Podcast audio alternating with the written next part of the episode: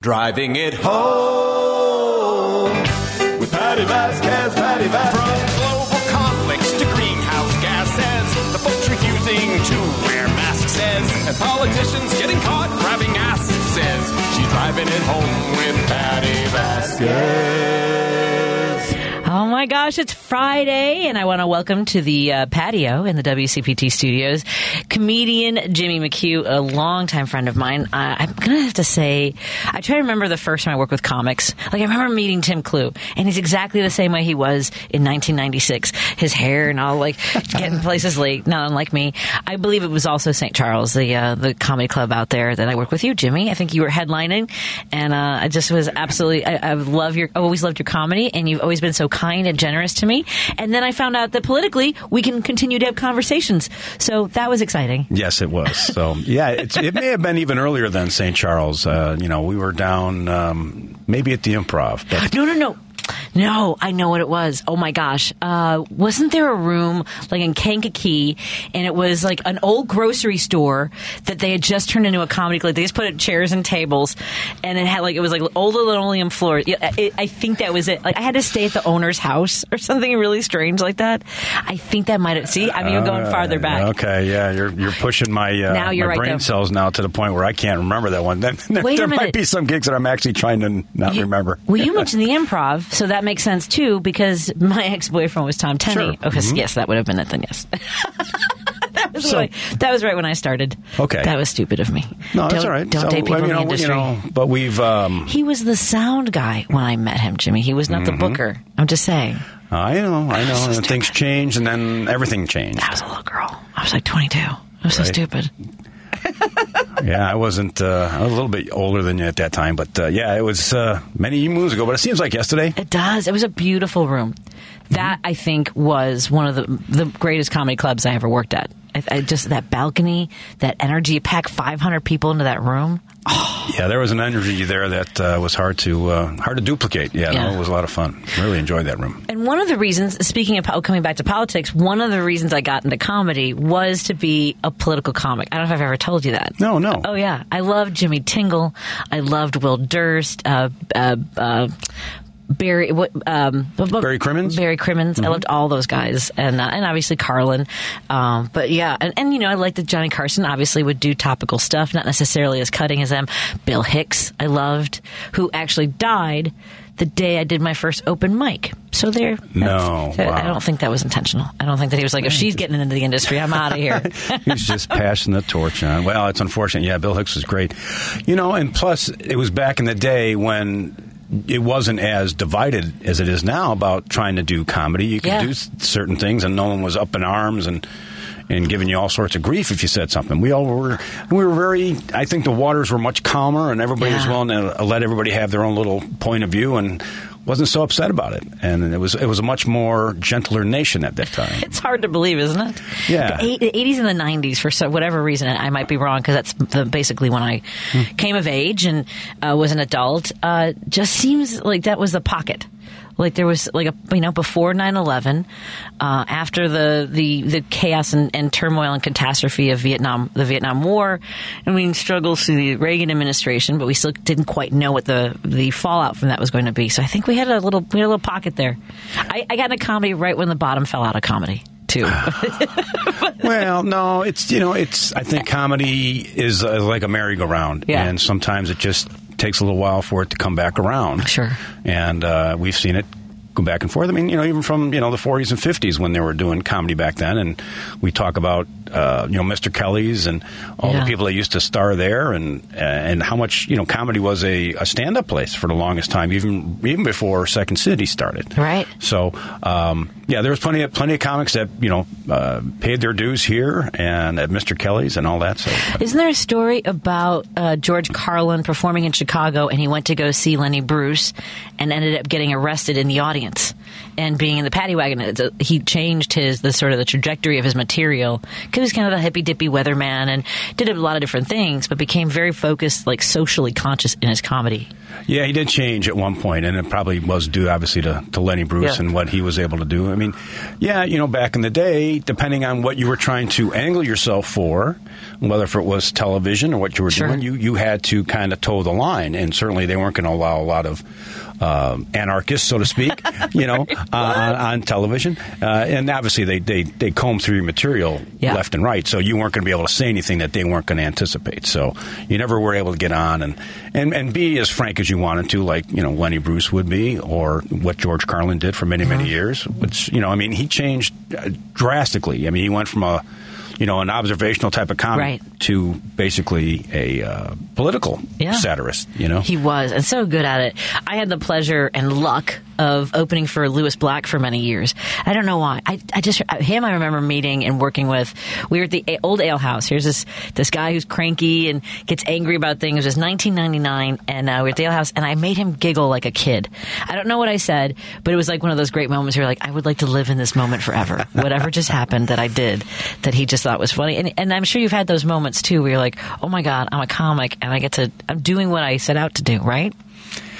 Yeah, you, you know, it, and it's funny when you're with someone that you have a lot of respect for. It obviously, Lewis Black was, you know, great comic still is, and to be sitting in his company in, you know, not in a comedy club, you know, at a Right. bar, just chilling, Ugh. and being able to talk and have conversations. And then you find out who people really are. You know, I mean, you know, we've known each other for a long time. You know, always respected your act, what you do on stage, and you know, you just there are there are some comics who, you know, we may not agree on, and you may not like, I may like, or you may not like, Sure. and then you get to know them on a different level. It's like, oh, well, they're totally different than their act. Yes. and you're like, well, you know, I like this guy. I'm not necessarily sure if I like the person on stage. Sure. you know, but just how it works for them. So And we're still. It's funny. The the window in which I sold my sitcom in tw- 2015 was kind of this po- this weird window because younger comics, uh, you know, that's a very um, expose, right? It's all like very a little darker and and not quite set up punchline in this the tradition of stand up comedy that I was learning from, but kind of straddling those two worlds, and it worked when we were selling our show. And now you see a lot of uh, people on TikTok. I was talking to someone; they were at the Improv in Milwaukee, and they said young comics are just going up there, basically waiting for a premise from the audience. Right, like they're just like talking to people. Like, so what? Do, so what do you guys do? Because TikTok has become crowd interaction. I even saw Patton Oswalt's special, like tw- oh hmm. yeah, 25, 30 minutes of, of material, great material, and then crowd work. And I was just like, what is what was? I mean, that's a lot of risk, isn't it? To take on a, I'm sure he, maybe they cobbled together two specials or something, but man, I don't. That's that's a tightrope that I wouldn't want to walk. I, you know, I mean, I was talking to another would-be comic, uh, kid that I just met. He says he's a comedian, and I said, "Well, that's what I do too." And uh, so we were just chit chatting, and I said, uh, "I'm going to have to come and see you work." And he says, "Well, I do some hosting and some different things, and my, you know." So he's a host, and he says he works the crowd. I said, "Well, that's great." Yeah.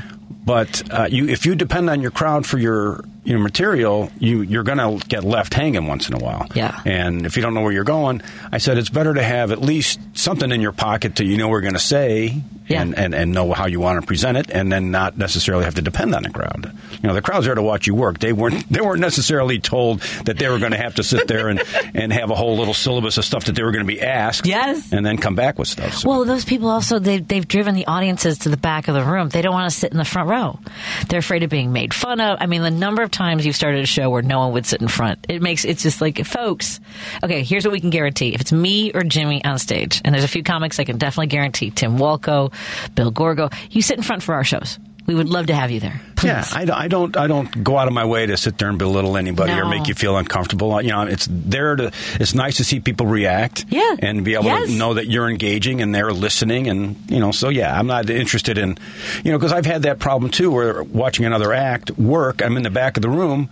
If you can't hear the exchange between the comics, which normally you can't, you can Right. only hear the comics, so it's a one way conversation, and you can't necessarily hear what the audience members are saying. Yeah. and then the people in the back going, "Well, why is that funny?" Right, exactly. You know, I, so I- I, don't know. I yeah. just don't get it. I mean, but there are there are plenty of comics who've who've done that all their. Well, you better be Pat McGann strong at crowd work if you're going to go into the crowd, is all I'm saying. And the thing that Pat would do, because I was a house MC for many years, and Bert would ask me to do crowd work, and I'm like, I, didn't get, I mean, I, so I just saw someone say, "Hey, remember that great crowd work that George Carlin did?" No. No. Yeah, because he didn't.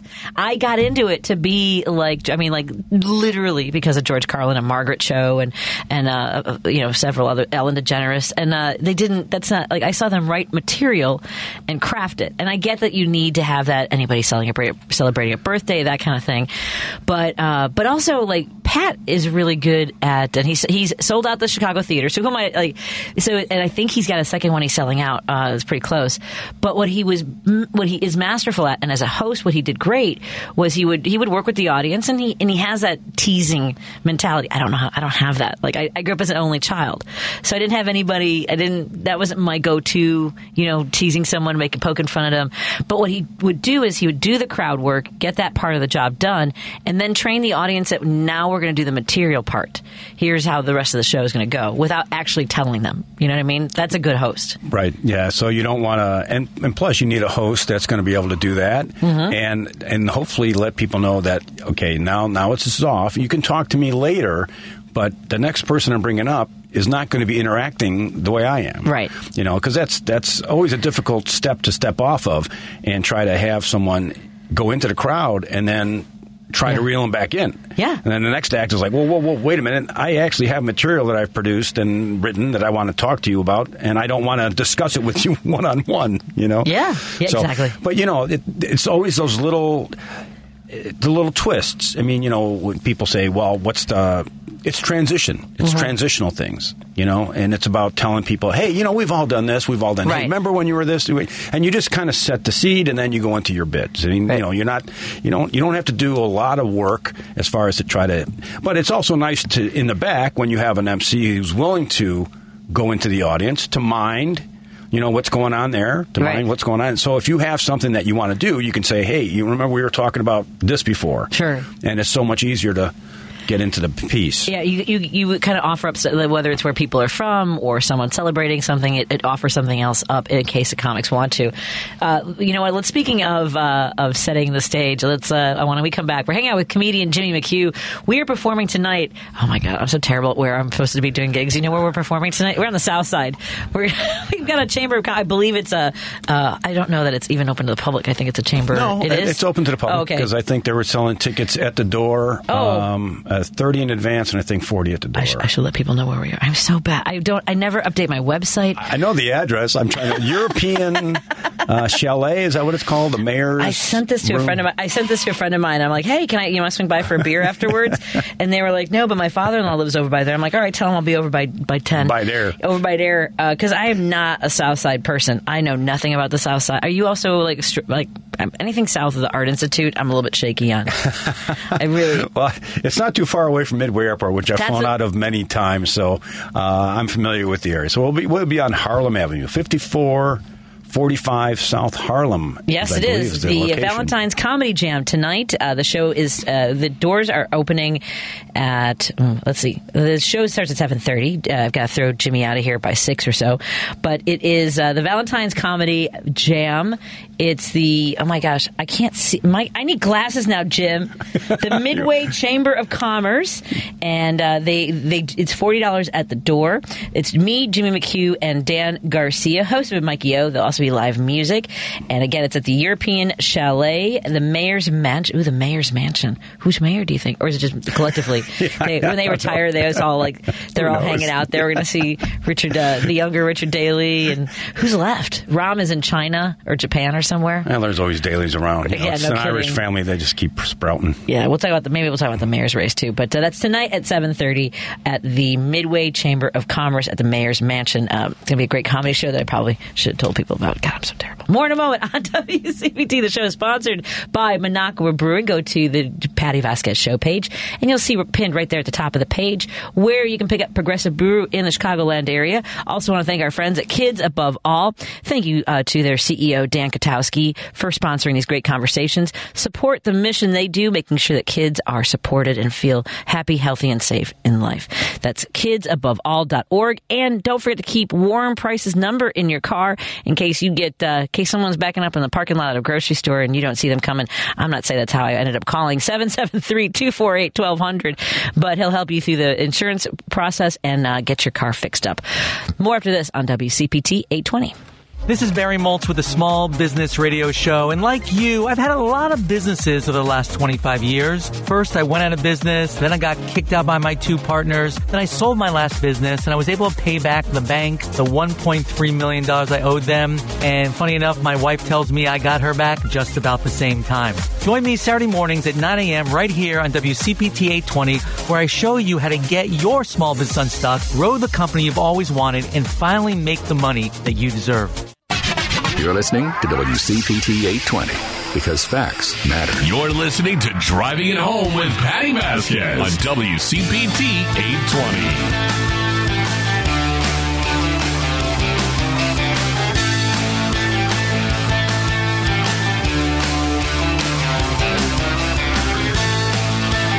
Actually just got a, a text from Warren Price. He's on his way to the auto show, and uh, we're going to check in with him probably around 545. Uh, if that works for you. Warren, if you're listening, uh, unless you want to call right now, 773-763-9278. Let's open up the phone lines, Lady B, if we could, so that uh, Warren could call in. Uh, he said, I have my phone uh, number in the car. I know you have my phone number in your car. Just give us a call, Warren. Tell us uh, what you're expecting at the auto show. 773-763-9278. Because I don't have time to text him the uh, the studio line. Oh my god, it's really. I'm sorry, Jimmy. I asked him when we came in here if it was hot. It's hot in here. Is it? I'm Okay. gonna. I'm gonna. Like, I'm sweating. Okay, so we were talking about our uh, experiences in comedy and working with the crowd, and uh, I don't know if you did. You watch the State of the Union address?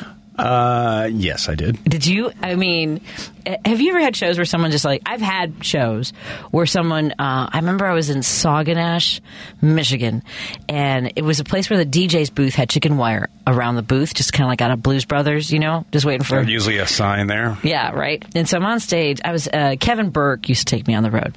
Okay, well, And- is Saugatuck, you mean? Saugatuck, thank yeah, you. Gotcha. Yeah, sorry, Sauganash is right over here, over by there. Saugatuck, yes. And uh, and this guy, I, I don't know what material I was doing. He starts yelling, "Who cares?" Right? And I've had people yell like, "That's not funny," and like I've had people just yell things like in the middle of a punchline. Um, so I mean. uh, Did you see the look in President Biden's eyes whenever Marjorie Trader Green would yell at him? Like he had the the sort of this presence of, "I'm gonna take care of this." Like, Well, he You know what I also he also looked like he was expecting something. Oh, sure. I don't think he was totally, you know, surprised because you knew that how it was going to go. So Yeah. um, yeah, you know, you. I like hecklers who are paying attention and, and, and are not just being decisive, Right. You know, or divisive, I should say. Sure. Uh, to you know, to the show. I mean, don't make it about them. If they're if they're listening, they want to throw something in, Right. You know, that's you know current to the topic we're talking about. That's fine. Sometimes you know how sometimes somebody will yell something out and go, "Oh, that's a great line," or "That's a great add-on." You're like, oh, "I'll put that in." Uh, so sometimes they just it's it's nice when the audience is seeing and hearing the material as it's in your mind, Right. You know, and you're you're in sync one on one. And then every once in a while, you get those people that just want to be you know, ignorant and just Yeah. want to make it about themselves. And like, uh, I didn't see your name on the way in. If I would have saw the picture, I would have known that we were co-headlining or something. If you would have just known, we could have talked and done some notes before. exactly. but you know, just you know, it's yeah. I I, I, I saw Biden. You could just tell he was like, Oh, okay, he was just he was just, and I, I appreciated how he was able to handle it. Didn't really say much. nope. Didn't say hardly anything, but it was recognized. Yeah. Well, and then when he got the Republicans to applaud, we're not going to do anything about Social Security. And I mean, he lured them onto the carpet and then yanked it out from under them. It was masterful. Mm-hmm. I really enjoyed that. Yeah, no, he knew exactly what he was doing there. So Yeah. it was it was fun to watch. You know, it's always a little bit of it's cringing to me because I just can't believe that our society has gotten to that point. Mm-hmm. You know, and I'm hoping that every day that we go forward, it's further away from the crazy. Right. You know, I just I, I, we need to get along. We were getting along as a society. I was just out in Las Vegas last week, where there's a melting pot of cultures from all over the world thousands of people all walking down the street. and We all got along fine, you know, all getting around each other. All, excuse me, let me get around you. Excuse me. Yeah. Right, right. Eh, Is there anything? That's that's. We got to get back to that point. So we Yeah. just got to get back. But evidently, in a political arena, all bets are off. Yeah, exactly. And you mentioned that in the uh, from what you remember in the 80s and 90s, people were able to um, talk about politics and bring up, especially because I mean there was a lot of material to be gleaned from whether it was Reagan, but especially from uh, President Clinton's uh, sexcapades and cigars and stains on dress. I mean, like comics just went after it. Um, and you know, there wasn't much. I, mean, George Bush Jr. I think that there was uh, some stuff there, but now it's to the point where you, if you even mention, I remember a woman was at a show that Will Durst was headlining at Zanies downtown, and I think George Bush Jr. was in office. She was in the back by the bathroom. She goes, "I didn't come to a comedy club to think." And I mean, you know, I, I get that was that was the only one that I'd seen. I mean, I remember someone got mad at me because I had a joke about Jesse Helms being a fossilized racist, sexist, mani- misogynist tumor on the faces of face of America, and uh, and someone came up to me and said I should. She's like, shame on you. And honestly, I thought she was being mad at me for making a joke about when we were trying to catch. This is the week of the bombing in Oklahoma City, right? And uh, and you know, we've had to do shows after 9-11, after the you know catastrophes, and people really do appreciate going out and being around other people. Yeah, but I was making a joke about how at first we thought it was uh, you know Muslim terrorists, you know people from another country, and and uh, people. And so they were they were having um, Molotov cocktails were bought like those you know through rocks through windows of uh, Muslim people, and then we found out they were rednecks. And I said, you can't chase people whose houses are on wheels, right? so, so thank you. I think that uh, almost uh, what twenty seven years later, I feel very good about that.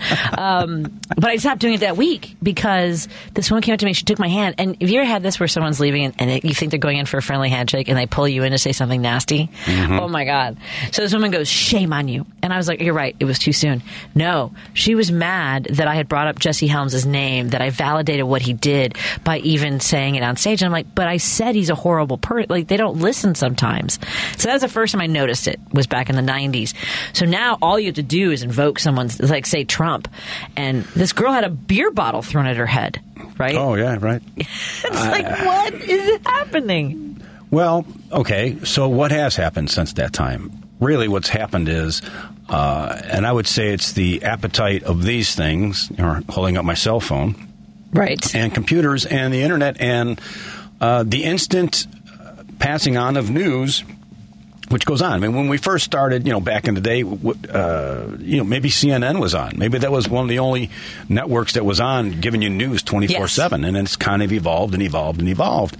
And now everybody has an opinion about things where if you saw something on television at the news and that's the only source you had, maybe you were angry about it Right. for that time, and then it just kind of drifted because you had other stuff to go on, and you, it didn't it didn't occupy your thoughts the way things are today. Sure. everything that's going on, it's just you can't get away from it. We were you used to be able to get away from it. That's why when we used to be able to do politics back then, and Johnny Carson can do it back then.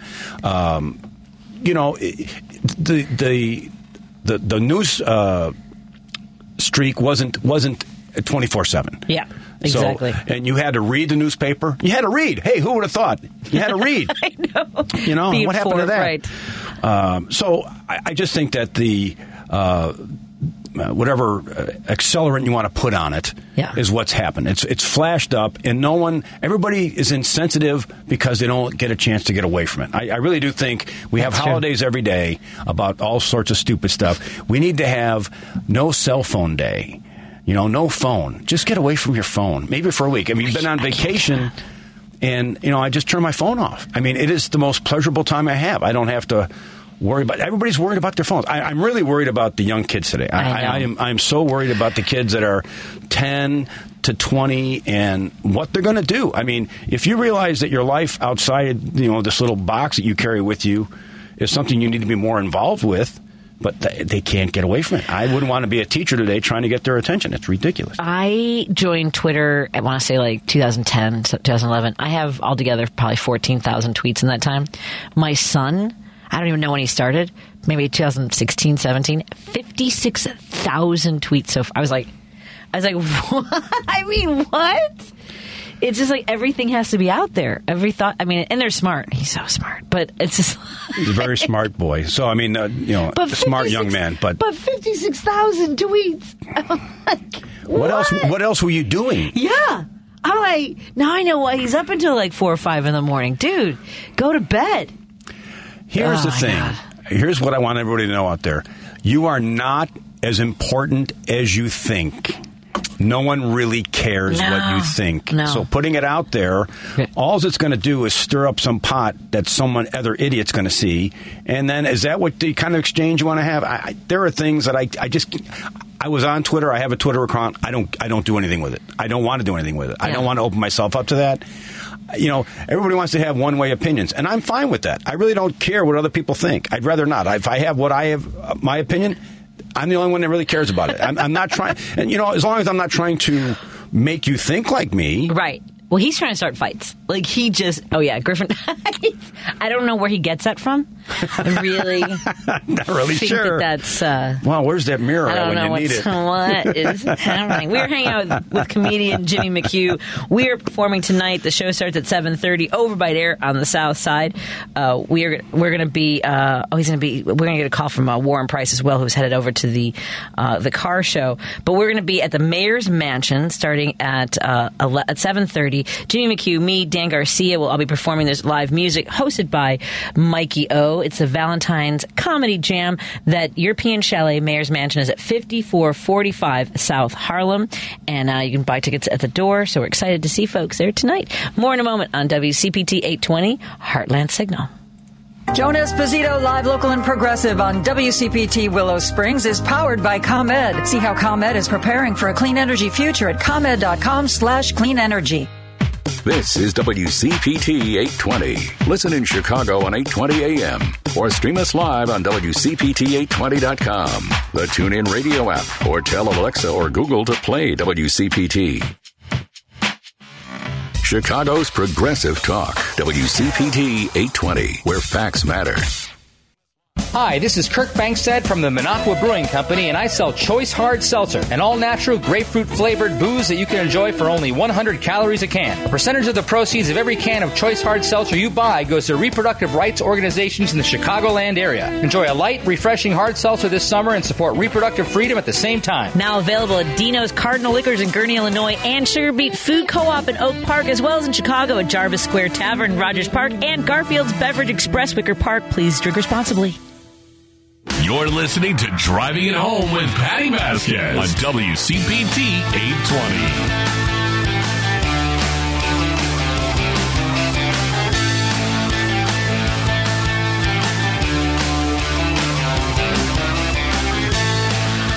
Are hanging out with comedian Jimmy McHugh. Uh, we are performing tonight at the the European Chalet slash Mayor's Mansion for the Midway Chamber of Commerce. It's a Valentine's Day comedy jam at 5445 South Harlem. Show starts at 7:30.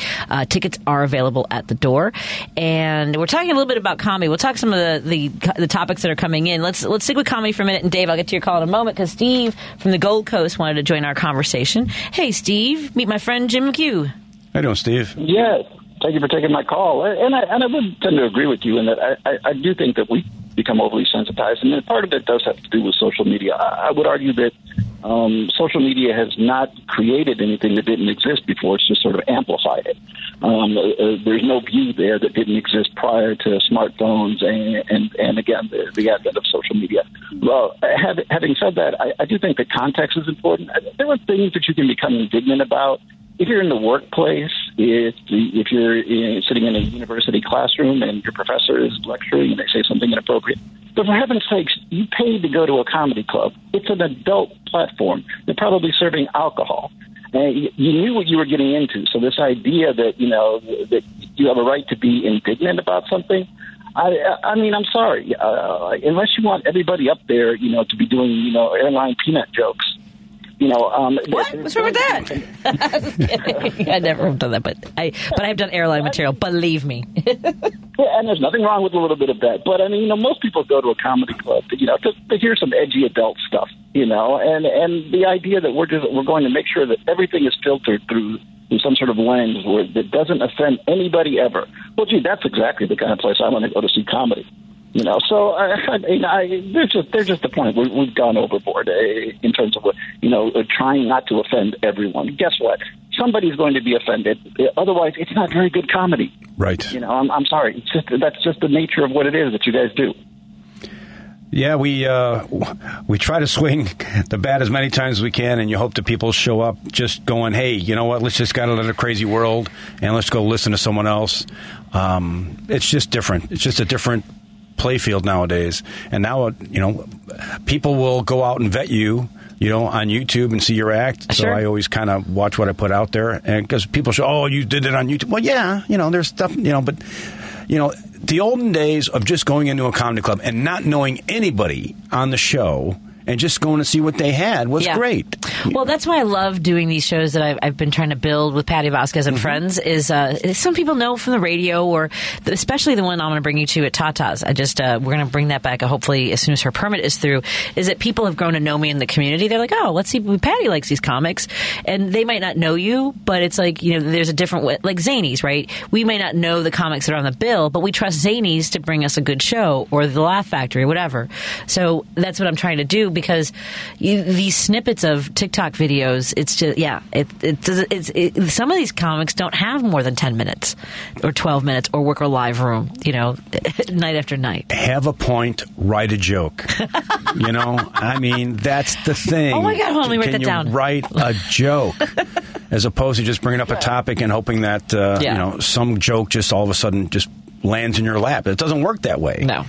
You know, and No, absolutely. And again, if, if if somebody shows up at your house, throws you in cups, throws you in the back of a van, and drags you to a comedy club and forces you to listen to this, then you can, then you have a right to be pissed. But until that happens to you, you know, kindly just shut up and leave if you don't like it. You know, but anyway, It's, it's been like that for as long as I can remember. For I mean, maybe it's a little more now than than in the '90s, but I've always had someone come up to me and have to pick you know pick something apart. You know, something got stuck in their craw, and they've got to come tell me about it. And I'm like, oh, okay. So well, next next writers meeting, I'll I'll bring it up. right. Yeah, you want to say that. uh, you do realize, lady, that this was a comedy act. Right. You know, we were doing comedy here. No, nobody was advocating for the election of a president or public policy or anything else. This was all supposed to be in good fun. But okay, I guess not. You know, you can't do that anymore in America. yeah. You know, that's the hardest thing. You know, comedy clubs are one thing. You walked into the door and it said comedy, and if you didn't have, you know, the right attitude on when you walked in, well, Right. then you shouldn't have walked in. Right. You know, when we do corporate shows, right. it's it's a total Oh. total different thing because you know the, the corporation uh, corporations now they want to vet you and want to tell you what you can and can't Sure. say, and because they never know exactly who out in their populace, Yeah. you know, and, and what their particular, you know. Um, wh- Whatever's going to float their boat or whatever's going to Yeah. rock their boat, you don't know Yeah, until we- all of a sudden, you know, at the comedy show. Oh, that, that he said that, and I'm offended. Not really. Yeah. What was that, Steve? That's where you have to do the peanut jokes. Yeah, that's what you have to do. The peanut jokes, yeah.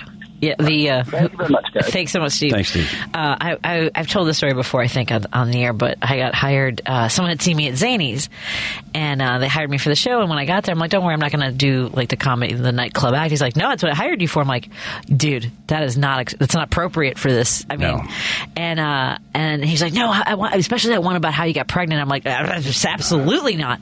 And he goes, uh, "He goes, I'm not going to pay you if you don't do that bit." And I was like all right. So so I go up on stage and I'm you know do my you know I'm like doing the the you know the cute and fun stuff and then I get to that bit and uh, it's dying and he yells, "Go back to the clean stuff." Yeah, yeah. Thanks. I Now- told you. Yeah, it's happened a couple times. I, that's so funny to me too. Yeah. I mean, we, we know our own sensibilities. We Sure. can look out at the audience Yeah. and right away you can say, oh, okay, this isn't going to work. This isn't going to work. I'm Mm-hmm. not even going to try. I mean, you can feel the audience out as you're going Right. and have the stuff in your back pocket. And if you think that, oh, you know what, I think they're with me enough that I could go and do this piece and, you know, not, and not leave it off. And then, but you have to gauge your audience as you're going. Right. You know, but, but no comic wants to sit there and edit every five seconds and go, I can't say this, I can't say Oh. that you know, it's just it's just not the way your React is built. You know, you're there to flow and, and have fun and listen to the audience, engage, you know, hear the laughter, just keep playing them like you know we're we're like big conductors with our voices. You know? Yes, exactly. And I uh, and and corporate can be it, can, it it's more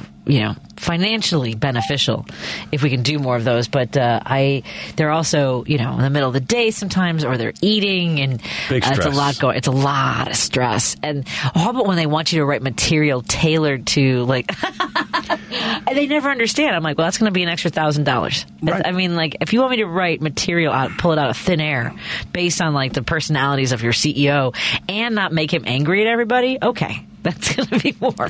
I had to write a script uh, for one of the uh, transportation companies here Uh-huh. uh, that I was doing a private show for, and they wanted me to write some stuff. So I wrote it and I typed it all out and sent it to him. And, and he goes, and after the show, um, again, I- I have not written scripts like you have, but in my mind, I've been doing it long enough. I know what I'm writing for for my voice. Right. And I know, you know, and it's hard to put in pauses that are understandable until it's performed. So you could read something and, and a lady goes, oh, you know, I was kind of concerned because I didn't really know where the where the comedy was, you know, or at least you know she's she she was just oh, concerned.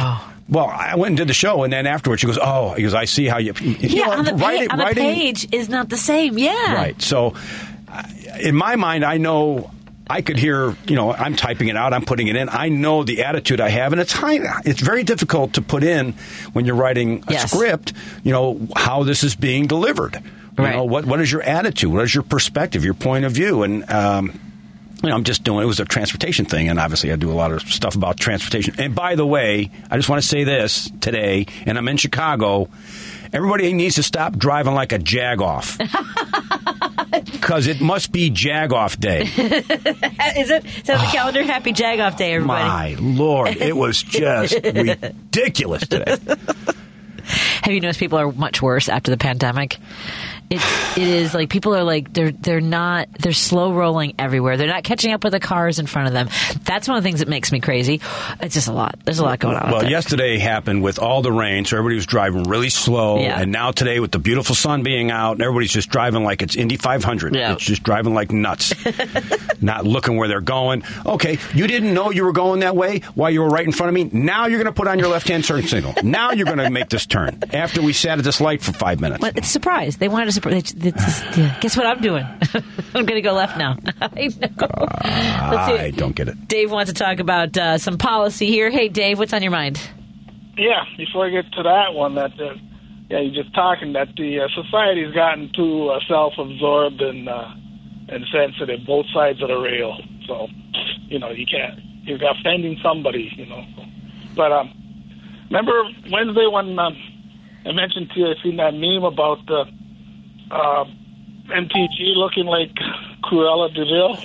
Yeah. yeah, with that coat. out at Santos, bring me the puppies. Well, who knew I was going to be clairvoyant when there's that story about him stiffing that uh, that Amish guy, fifteen thousand dollar check over puppies. I've missed this one. What happened? Yeah, he was. Um, go ahead, yeah. Dave. no, you do it. You do it. Go on. Go on. No, he was. Uh, he had stiffed somebody on buying some puppies, and then uh, and he ended up. He took their money, but he still ended up. It was a charity thing, right? Dave? Another charity thing because he let like some dog die, a veteran's yeah, right. dog. He was. Uh, yeah. So This guy's a piece of. Yeah, I, like fifteen thousand dollar check or something. yeah. And then, um, did you go, go ahead? What, what was the other the other thing? Uh, no, I was just gonna get into that uh, about the rebate and that, and, and that. Um, Which rebate? I'm not sure. You remember remember the tax rebate we got from the state in that oh about three four months ago because they had a overage or whatever at that time and Yes, you got a uh, you got a check from Comptroller Susana Mendoza. Thanks, boss. yes well no What? there's 22 the, the IRS is telling taxpayers in 22 states Illinois being one to hold off on tax filing this is ah. seeking to clarify whether those rebates and special refunds are considered taxable Oh my God!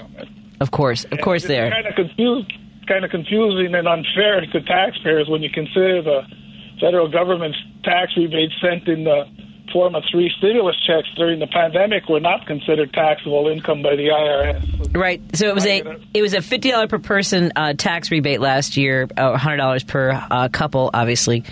Yeah. So I guess we'll find out if it's going to be taxed or not. Yeah, yeah. And, hey, when you mentioned about that uh, bottle, you know, almost hitting that one lady. I think I told you the story back when I was in service back, and we were at a con- um, Ted Nugent concert. Then I didn't know Oh yeah. politics back then, but somebody, this is at the um, down outside of D.C., and they somebody in the crowd had whipped an empty Boone's Farm bottle and missed Jeez. it by about three four inches. Oh my God. Yeah, That's scary. And yeah, never good. Like I said, I didn't know his uh, his politics. Then I wish the guy would have had better aim. wow. We do not encourage violence regardless of politics. Have a great weekend, Dave. Take care. At least the bottle is empty. Yeah, it's Boone's. though. It's Boone's. I That's mean, why they, they just dump it. it. out and they actually drink it. Let's take a break here. We'll come back. Uh, we got Jim on hold and uh, Jimmy McHugh in studio, heading over to the South Side, 5445 South Harlem for the uh, European Chalet Mayor's Mansion, where we're having a Valentine's comedy jam. Me, Jimmy McHugh, Dan Garcia, hosted by Mike Oquendo, and the show starts at 7.30. Tickets are available at the door. More in a moment. Because facts matter. You're listening to WCPT 820. You're listening to Driving It Home with Patty Vasquez on WCPT 820.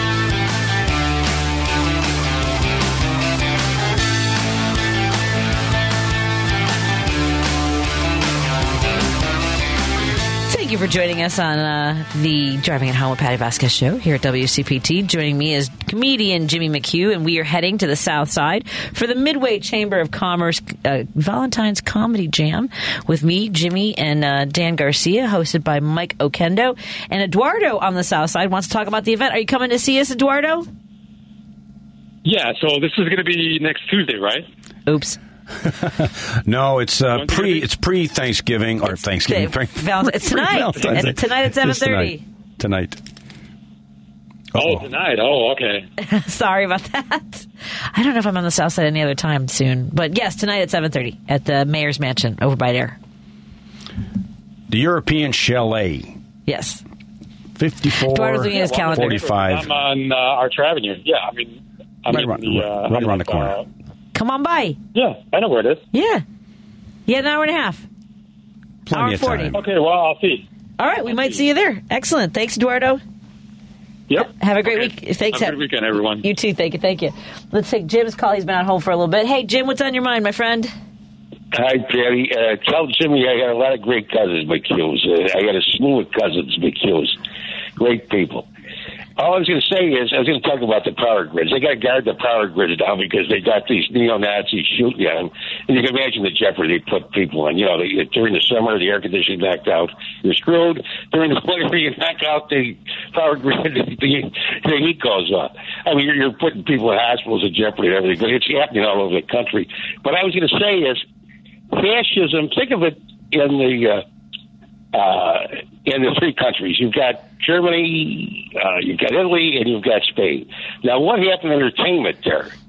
I'll give an example. When I was a uh, kid in college, I, I did. Uh, the three penny opera. Then it was supposed to be funny, you know, Matt. And I I played the drunken reverend in that play. Anyway, the point is, it was it had uh, irony in it, and it was funny. But I don't think that uh, German Darby Hitler would have liked it, or Mussolini were or Frank would have liked in Spain. That would be an interesting thing to see what stand up was, or entertainment in general was, and how it was squashed or how it was manipulated by the uh, state. You following? Right. Yeah, no doubt. I, I doubt very seriously that a lot of those people. Uh, there wasn't a whole big regime of comedy coming out of those uh, countries. Yeah. You know, you might have had some people that were uh, maybe agreeing with some of the performers, but uh, you certainly didn't go against uh, the regime. That's for sure. Yeah. So yeah, it would have been it would have been interesting. Yeah, Cabaret is a good example. That was a uh, play uh, when Elijah Minnelli went in the '60s, something like that. But it showed the uh, the other side of uh, entertainment. But uh, uh, I don't think it could happen here. But my point I, I, I, real quick, how many German comedians have you? I've never seen too many Germans, real, real ethnic Germans that are comedians. I, they're you know they're usually pretty much uh, pretty strict. My wife was a Berlin. And, and the wood had to be stacked exactly perfectly right. The place had to be immaculate. I mean, they're uh, they're not they're not like the Irish. Anyway, Jimmy and Patty, you guys have a good have a good weekend. Thank you. Thank you. Thank you. Hey, folks are waiting to find out how they can uh, get get in on a fifty dollar gift card for their chance to win a fifty dollar gift card from Brown Sugar Bakery. Text Vanilla Cream two seven seven three seven six three nine two seven eight. Thank you for the reminder, Paul. Uh, tomorrow is their last day to take orders for Valentine's Day. They've got a, a cupcake bouquet that you can send to someone that you want to cheer up and uh, show them your love. So Vanilla Cream two seven seven three seven six 583-9278. And speaking of the text screen, Jimmy, uh, hold on, let me get to this text. Uh, great show, Jimmy. Uh, see you soon at the OTB in Oakbrook Terrace. Love Tammy and the gang. Okay. All right. Yeah, we'll be out there again at some point. Uh, so yeah, I, I, I have a friend that you know from this from this from the station here. Uh, we all have a uh, with Jerry Walski. Yeah, yeah. And uh, and I are horse uh, horse pursuers. Uh, we should have mentioned that with, with our friend Jimmy. Jimmy uh, Jimmy plays a couple two tree bets every Does now and he? then. Yeah, Okay. he, he watches the ponies. Yeah, I, uh. Jerry wanted me to uh, handicap the Withers handicap that's going on tomorrow out of Aqueduct, so I did go and look. Oh. Okay. And uh, the two favorites are going to be one and two. How they finish, whether it's going to be, you know, uh, I think uh, uh, what's it called uh, Hot Show. No, um, no, now I'm forgetting the name. One of them was uh, Arctic uh, Arrogance, and that horse will probably go out to the lead. Uh, there's another horse, number uh, the seven horse, is going to also go out to the lead, but this other horse, number four, uh, Hot Show, called Okay. Hot Show. Hot show. Hot Show. Now that horse, to uh, to the people who like, and this is going to make sense to you in a second. Sure. Um, there's uh, a sire out there called um, Candy Ride. So this horse is out of Candy Ride. Now Candy Ride is out of a horse called Ride the Rails. Okay. Ride the Rails is out of a horse called Cryptoclearance. Oh boy, So you know who that is? Do you know who that is? cryptoclearance was was that one of the uh, Kentucky? Well, he ran in the Kentucky Derby, but he is uh, he was owned by Harry Teinowitz's father. Oh, get out of here! Really? Yeah, All so right, Crypto Harry. Clearance is like the great great grandfather of How Candy wild. Ride. Oh, come on. And also another horse that's out there siring uh, called Gun Runner. He is also out of Cryptoclearance. And Candy Ride is throwing some great horses, and it's all from Cryptoclearance. So if you watch, if you're like the pedigrees on horses, any There horse that's out of Candy Ride, if you see a name on the horse and it's got Ride in its name or Candy in its name, like these horses just run all day. Now, Candy Wow. Candy Ride ran in Argentina, was six and zero. Wow. Never never lost a race. Only ran six races, and each one was ridiculously faster than the last. So nice horse. So, but uh, yeah, those are uh, Hot Show and uh, Arctic. Arrogance should be the number. They'll, they're both going to be the favorites, and I don't really see anybody else in the race. This uh, Forenzia horse, uh, that's number seven. That's going to go out to the lead too, uh, and it's going to set up for Hot Show to come in and, and close at the end. So I think we need to get a uh, regular. Uh, I think we should reach out to some of the OTBs and uh, and have them sponsor a uh, a horse segment with you and Jerry. I would just be along for the ride. I, I my way of betting on a horse when my when I was younger, my dad would take me to Arlington or uh, to Maywood or the, to Hiawatha. You know, to the the harness races too. Um, I would go down to the paddock when the jockeys would board. You know, would uh, saddle up, and I would decide which ones seemed like they were ready to run, which ones were in a good mood, who you know it seemed like they were raring to go. You could tell they, they get me out there. You know, other horses are kind of like, yeah, let's do this. You know, different day, same crap. you know, it's it's weird, I, you, but I do look at the horses like that too. And Yeah. you're- uh, which ones are look like they're ready to go? yeah, and- that some- tail when that tail's going, you know, they're like, get me out there. But then some of them are like, oh, okay. You know, they're a little too excited. So they, That do, too, they yes. do get a little anxious and they, they waste a lot of energy that they Too don't need to wait. Right. Yep. And then there's horses that are like, oh, we're doing this again. All right, let's go do this so I can go back to my oats. You know, so I mean, I think there's some horses that eventually figure it out, and then there's horses who never figure it out. Right. But Yeah. uh, it's it's fun. You know, Jerry and I would go and try to pick here and there. I I am the best handicapper and the worst better. I don't have enough money to bet them properly, but I, I will always have at least one or two horses in the top three. But it's, it's that one that I didn't pick that kicks my. That'll butt. make it crazy, won't it? Yes. Yeah. That, my dad, like I said, my dad used to take me all the time. Uh, we, we- it'll be interesting to see if Arlington becomes uh, Bears uh, heaven out there. You live out, out that way, yes? Yep, yep. No, I think that's pretty much a done deal. I don't know Yeah. that it's going to change unless uh, Lightfoot gets back in again and she's able to come up with some kind of deal. But I think the one thing I, I see about the Bears, uh, the McCaskeys seem to be more interested in working on that aspect of their business, which is getting a new stadium, and leaving the team alone. and, I th- and I really do think go, that. go do that. Yeah, go do that. You go do your little building project. You go build a dome over there in Arlington Heights, and leave the Yeah. leave the franchise to us so we can get back on board. So I think really they're funny. they're on their way. They're on the way. I you know I, I watch what the Bears are doing, and I, I think they got the right people in place. It's just going to take a couple more years, but they Yeah. could be formidable for you know for a while once they get everything. They got to get some offensive linemen in and need a couple defensive linemen, and I think they'll be all right. Yeah, and uh, we'll see what that uh, that entire layout looks like. Jimmy McHugh is uh, going to be tonight at the European Chalet slash Ma- Mayor's Mansion for the Midway Chamber of Commerce Com- Val Comedy Jam, featuring Jimmy, me, Dan Garcia, hosted by Mikey O. Doors uh, are opening, I think, at six thirty. Mike said he'll be there at six thirty, and then the show starts at seven. I, got to kick Jimmy out because he got to get, you got to get, Gotta go. I you gotta- I gotta scoot. get- got to be over by there. I will see you in a couple hours. You got it. Thank you, Jimmy Thanks, McHugh. Patty. Do you have any any place you want to send people to uh, check out uh, for future uh, Chicago comedy? Yeah, you can always check out uh, ChicagoComedyAllStars.com. I got comedian ComedianJimmyMcHugh.com. And uh, yeah, that you'd be able to find out where we're working. Excellent. Thanks, Jimmy. Be safe out there, and I'll, I'll see you in a couple hours. You got it. More after this on WCPT 820 Heartland Signal. Light at the end of the tunnel. Light at the end of this tunnel. That light at the end of the tunnel. Your guiding light. That light is going to get brighter and brighter. Through another day. I think it's a great day. The Joan Esposito Show. Live, local, and progressive. Weekday afternoons at 2 on WCPT 820. WCPT 820, Chicago's progressive talk, where facts matter. Hi, this is Kirk Bangstad from the Minocqua Brewing Company, and I sell progressive beer like AOC IPA and Bernie Brew, a lovingly irascible democratic socialist lager. A percentage of the proceeds of every beer I sell goes to helping keep Wisconsin blue and driving the Trump cult out of our state. Enjoy a great craft beer and help your dysfunctional neighbor to the north get its democracy back. Now available at Arminetti Wine and Spirits in Woodstock, Illinois, and Famous Liquors in Lombard, as well as in Chicago at ANS Wine and Spirits, Back of the Yards, and Grand and Western Liquors, Ukrainian Village. Please drink responsibly.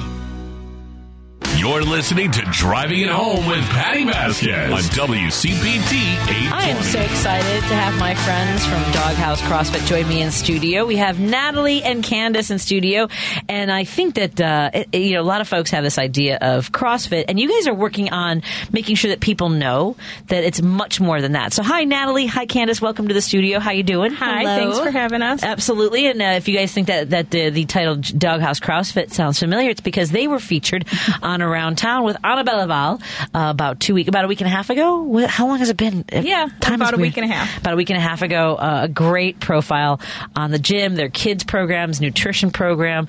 Uh, it's not just picking up and dropping heavy things as I've described it, Mm-hmm. and uh, and so I wanted I wanted to bring them in to talk a little bit about you know everyone always has this focus on New Year's resolutions. Well, now we're into February, and it's time to still talk about how we take care of ourselves. So let me start. Let me start with you, Natalie. Sure.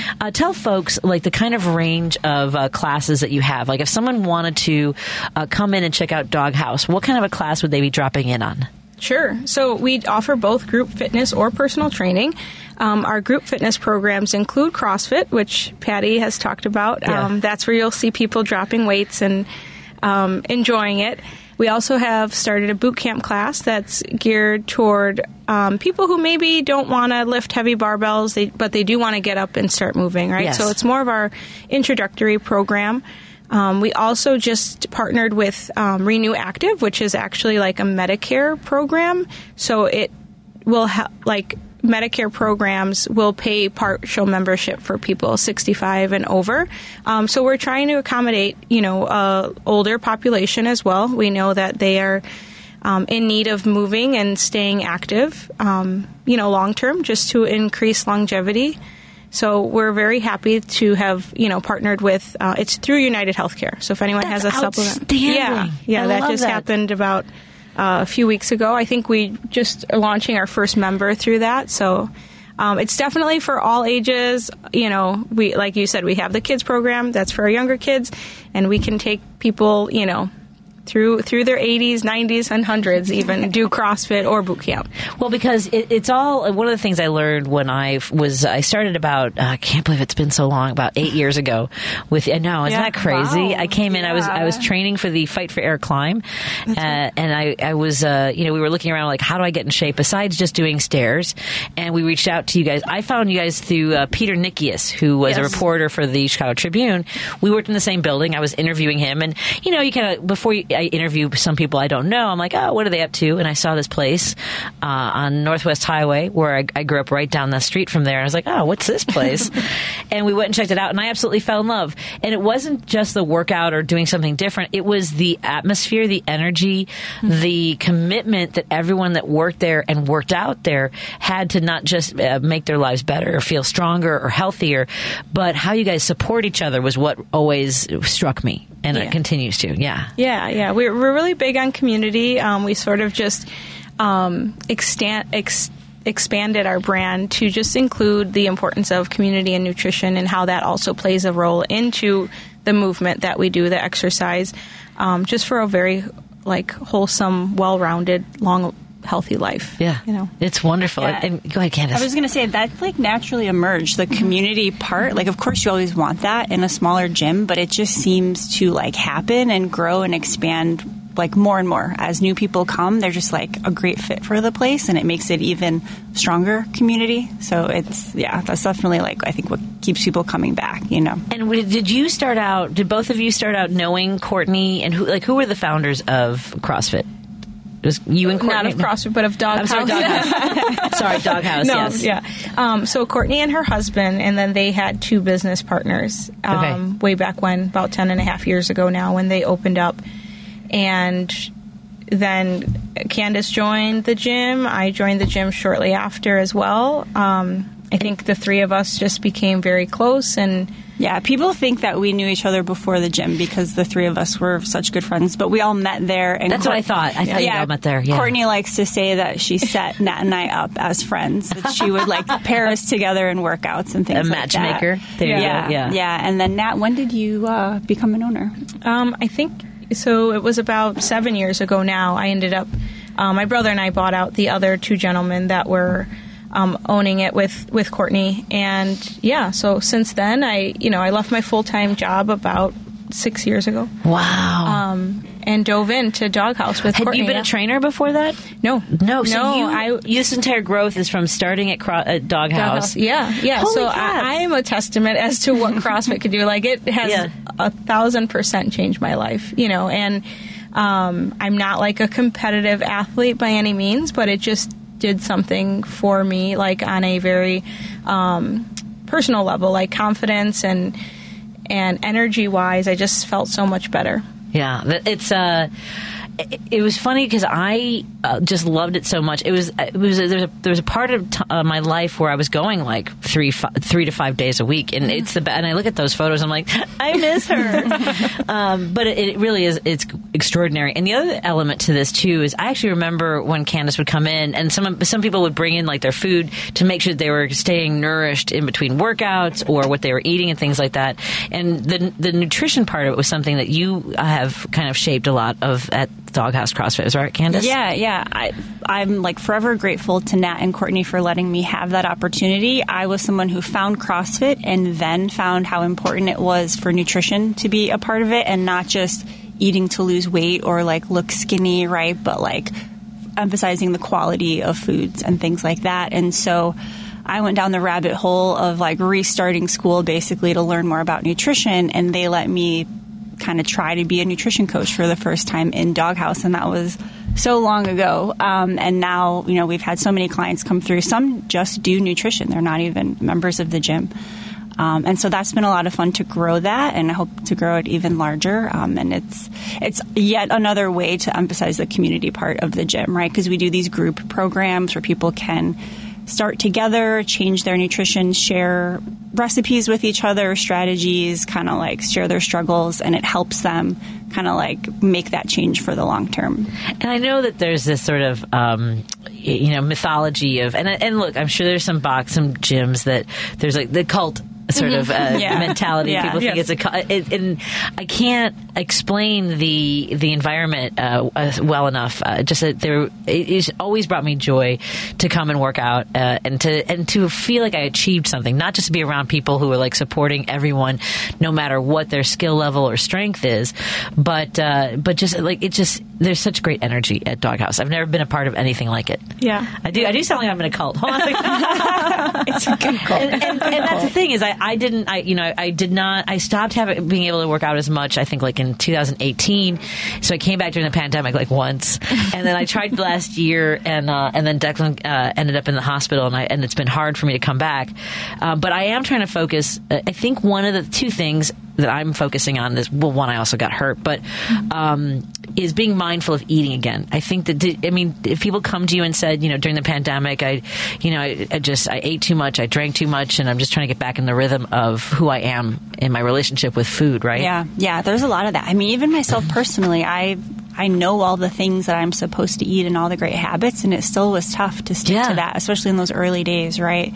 So some people are still kind of climbing out of that and getting used to a new routine.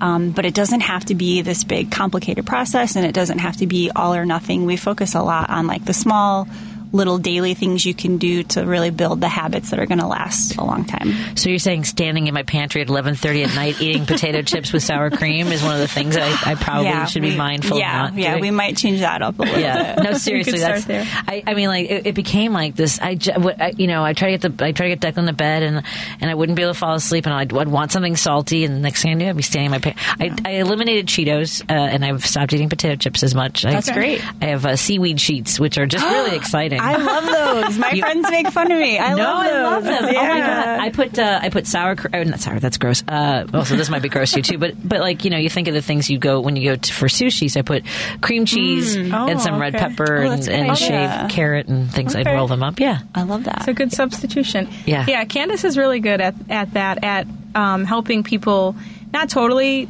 wipe everything out of the diet, right? We're all human and we, we have certain things that we like to enjoy, but she helps you find like different alternatives um, and how to like slow down those bad habits and then eventually create new, better ones. You know, this actually works out pretty well because our good friend Warren also does CrossFit, don't you, Warren? Hey, Warren, how are you doing? I'm doing great, Daddy. How are you? I'm doing well. I'm hanging out with my friends Candace and uh, and Natalie from Doghouse CrossFit over here on the northwest side. Are you? Are they, can you hear me on the headphones? You're, they're good. So Warren, you've headed out to the our, our European and U.S. car guy, uh, 4080 North Broadway, over by there, EuropeanUS.com. Uh, how's the auto show looking, my friend? Well, I'm at the charity event right now uh, with the Jesse White Tumblers, uh, raising money, and it's sponsored by the BL Body uh, BL Auto Group, uh, the Toyota dealer that uh, you got your car at. Yeah. And, uh, I'm here, you know, supporting them and Jesse White and uh, all the greatness that he's done over the years for the Secretary of State. He still looks good, taking pictures with everybody. Uh, it's really a nice event. And uh, the show's starting in uh, about uh, 40 minutes. I uh, I love that you wanted to check in with us. What are you? Are, are there any cars that you're as a, as a car guy, as somebody who fixes cars? Do you look at these cars and go, "That's going to look good in my shop when someone dings dings it all"? up"? Well, yeah, I'm really interested in technology and what's happening in the future. Sure. Believe it or not, I'm going to say this statement. I'm not the guy to bring my company to the future. I have to get involved with other people that are more technically involved to do that. But with my experience, I can join with a, a group and go forward because uh, I really see technology is really going to change the way we do things in our our business. Well, I love that you stay up to date on everything, and you're and you're uh, participating in this uh, charity event.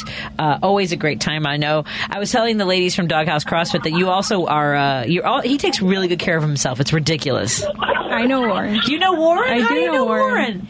Who, who is this? Natalie. It's Natalie. Natalie. Natalie, I love you. Kisses, Natalie. How are Where's you? brother? I'm great. How are you? I'm- It's I'm going well. On, on Elton Avenue. Absolutely. wait, wait, wait. How do you guys know each other?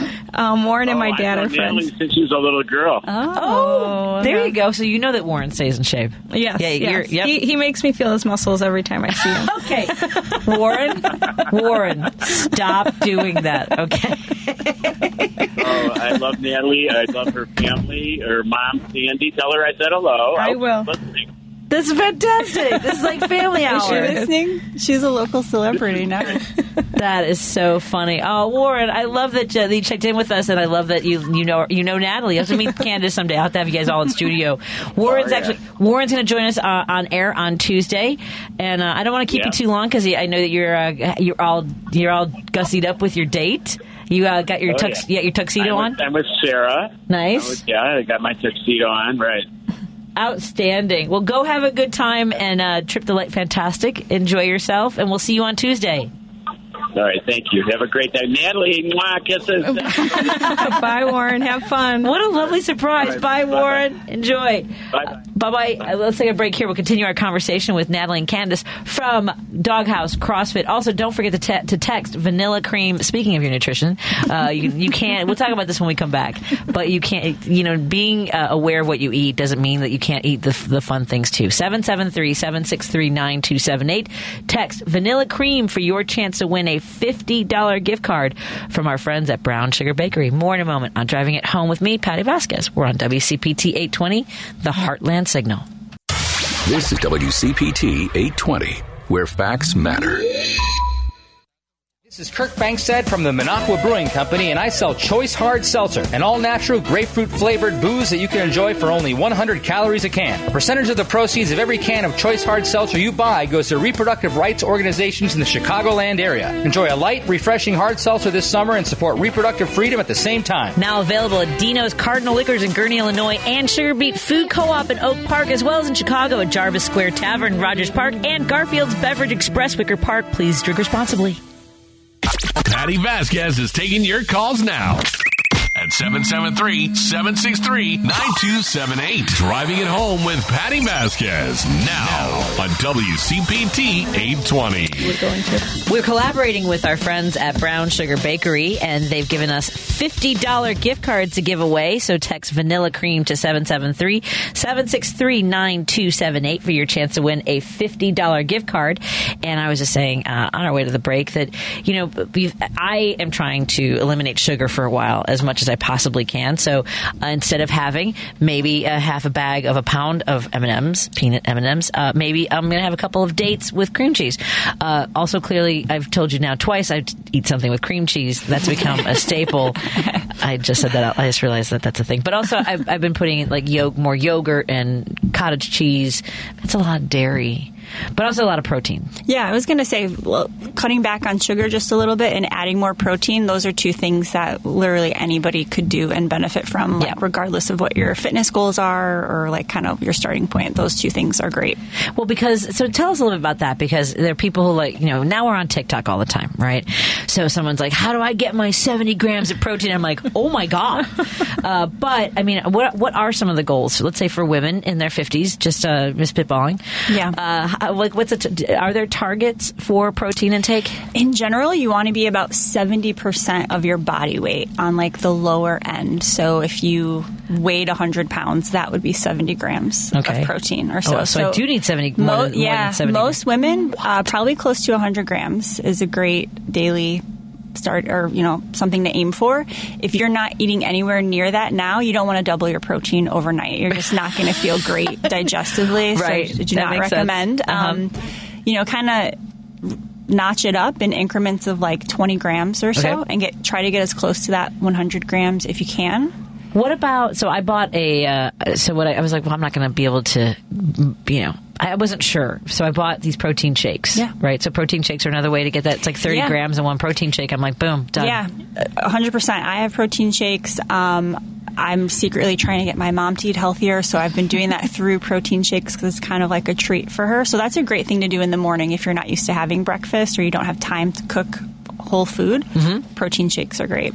I learned how to poach eggs too recently. You did? So that well in the microwave, it's a Oh, whole thing. I've yeah. I know. Okay, half a cup of water. Okay. A little, just like a quarter teaspoon of vinegar. Poke the egg yolk with a toothpick four or five times. Oh. Cover with Saran wrap. Put it in the microwave for about a minute. Wow. If you leave it in the water longer with the heat, it'll continue to co- to cook the yolk more. And then Yeah. with a slotted spoon, drain. Boom. But the problem is, if you want more than one, it's a Oh, process. yeah. it takes it. a little bit of time, but I do it anyway. Got it, got. Um, but I also started baking eggs too with the muffin, like the Yeah. the muffin tin. I put like a deli turkey uh, was in the cup, and then my egg and my cheese and tomatoes Nice. Oh, so you use the turkey as your instead of ham. Yeah, as like a cup though, like Yep. it like yeah, kinda- it's it rests in there. Yep. yeah, that's So brilliant. good. So, I'll take brilliant. I'm gonna try that this weekend because So I good. need to switch it up a little bit myself. Yeah, I got tired of the, the sloppy. I mean, the the poached eggs work, but it also is a little bit is still wet. Yeah. and I kind of like the crispiness of the, the baked eggs. Yeah, I love that. And when we were at the cafe Stay and Play, uh, we were talking about how the carbs, like we were looking at the plate of foods, we were like, oh my god, that's so much French toast. what were you going to say before that? No, I was. You mentioned yogurt and your protein. One of my favorite things to do is put a scoop of yogurt in a cup of protein, mix it up really well. Oh, you get it the like a protein powder. You mean? Or? correct in like a non-fat plain yogurt. Uh huh. Um, you get a lot of protein and yeah, not a lot of fat if you use non-fat yogurt. So that's like an awesome end of the night sort of. If you have a sweet tooth, I have a very Mm-hmm. big sweet tooth, so at night I always need something sweet. So that's a good go-to for me. I've been doing um, because I was I was having gelato every night uh, before the. But see, I have a sweet and salt thing, so I would do like gelato, brush my teeth, and be like, "I'm done for the night." No, wait, those potato chips are in the pantry. So what I've been doing is uh, plain uh, yogurt with uh, blueberries, walnuts, and uh, molasses, just a little bit as a sweetener. Um, just because I don't know if it's better, but it has more iron in it, which I need. Mm. Yeah. So, uh, Yeah. but yeah, so that's what I. Okay. So I'm not saying that's low calorie. That's yeah, that's all whole food though. I mean, it sounds like you're being very Conscious. uh, conscious, Yes. and like yeah, being intentional about what you choose. Exactly. So that's great. And then uh, you know maybe with a glass of whiskey, but that's not the point. that's I well because that's the thing. I mean, like you, I have cut back on a lot of that. Like Yeah. especially mixed drinks. Uh, I'm not drinking beer anymore. I'm sticking to like if I want to have a, some alcohol, I'll have like whiskey with the rocks or a glass of wine. And that's Mm-hmm. Okay. it. Yeah. Are you a big whiskey girl? Do you know like what's like your go-to? My go-to, oh my go-to. Well, Buffalo Trace is great. Like I like bourbons. Yeah, yeah. Uh, my husband doesn't like bourbons because they are they're a little sweeter. Yeah. He likes uh, Tullamore Dew whiskey. Okay. Is his, what about yourself? I wish I was a whiskey. I was gonna fan. say she asked like she knew. How about you? no, my Oh. husband is like Oh. obsessed. Uh, he- Really? yeah, Was- he he collects Ooh. bottles of whiskey or bourbon, bourbon. Okay. But his like daily go to is also Buffalo Trace. Buffalo Trace. Yeah, he loves it's a, that. It was short, and there it It's was. getting hard to find, right? I was gonna say Yeah. it's been getting hard to find. There's Yeah. a supply issue, and uh, like if I want to have a, a, a like a more expensive, maybe Angel's Envy, I like a lot too. Okay. Yeah, Heard of So- that. Yeah, so I've been trying theirs. That's why I was asking, and I've got them drinking mezcal because I'm like a tequila fan. So I've got I, them I just smoky bought tequila. I just bought Cazadores uh, Reposado. Oh, nice, Uh, really, nice. it's on sale. Uh, Four dollars off at uh, at Foremost. I'm not kidding. okay, okay. Not kidding at all. Just uh, stopped by there for a bottle of wine. I'm like, ah, the Reposado Ca- Cazadores is on sale. All right, maybe I'll take that. Uh, so yeah, so I, I again, it goes back to the whole. Like, but I just sip it. I just had like you know one Yeah. one glass, and uh, it's really good. It's got a little caramelized flavor. yeah, yeah. And yeah, I mean, drinking, you know, wine or a drink at the end of the night is a lot is how a lot of people unwind. Mm-hmm. Um, but yeah, we we have found other options too. Like Yes. there's a lot of like non-alcoholic things, um, or you know, Mm-hmm. trying to find a little bit of a more holistic approach to sort of unwind at the end of the day is is is hard. Like we're not here to say like it's super easy, but um, I enjoy a glass or three of wine.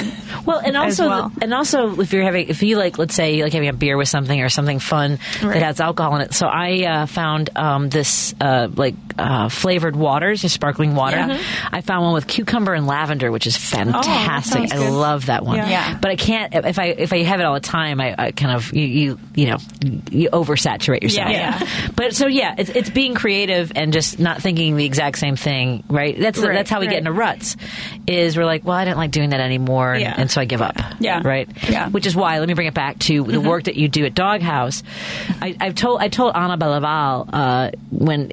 When I was trying to explain this to her years ago, it's a, it's like having recess for adults, right? She goes, "I hated recess," and I was like, "Okay," but but my point being, it was like there's always something different and dynamic. Like I remember when Amanda would do like a um, an obstacle course, and now all of a sudden I'm like swinging to you know on the, those uh, the hoops, whatever they're they're called, ring- the, Rings. Um, the Yeah. rings, and I'm, I'm climbing over a wall, and like not not like too crazy, too hard, Right. but but that engages your mind and keeps you engaged. I think, right? Absolutely, yeah. I think a lot of it is is you have to think, you know, about a lot of these lifts, and that challenges people in a different way. So it it could be fun, and some people are ready for that additional challenge, right? They've maybe been going to the gym for a long time, um, doing their own thing, and they're looking for a little bit more of a challenge, right? Um, so yeah, we we try to sort of um, cater to everyone, no matter what fitness you know level. Um, and you do a great job at it. Thank you. Thank That's, you. Uh, and I want to invite you guys back. I, I'm so thrilled to have you here. And If you can stay for movie talk, if you want to hear what Mike has to say about about movies, but Mike Crowley's going to. check He's our movie reviewer. If you want to hang out, Oh, yeah. All right. He's on the phone, so if you want to hang out, you're welcome. Oh my gosh, I got to start whiskey and a cookie. You guys, I got to go. Oh. Bye, everyone. More tomorrow on WCPT 820. Joan Esposito, live, local, and progressive on WCPT Willow Springs is powered by ComEd. See how ComEd is preparing for a clean energy future at ComEd.com slash clean energy. You're listening to WCPT 820 because facts matter. Hi, this is Kirk Bangstad from the Minocqua Brewing Company, and I sell Choice Hard Seltzer, an all natural grapefruit flavored booze that you can enjoy for only 100 calories a can. A percentage of the proceeds of every can of Choice Hard Seltzer you buy goes to reproductive rights organizations in the Chicagoland area. Enjoy a light, refreshing hard seltzer this summer and support reproductive freedom at the same time. Now available at Dino's Cardinal Liquors in Gurnee, Illinois, and Sugar Beet Food Co-op in Oak Park, as well as in Chicago at Jarvis Square Tavern, Rogers Park, and Garfield's Beverage Express, Wicker Park. Please drink responsibly. You're listening to Driving It Home with Patty Vasquez on WCPT 820.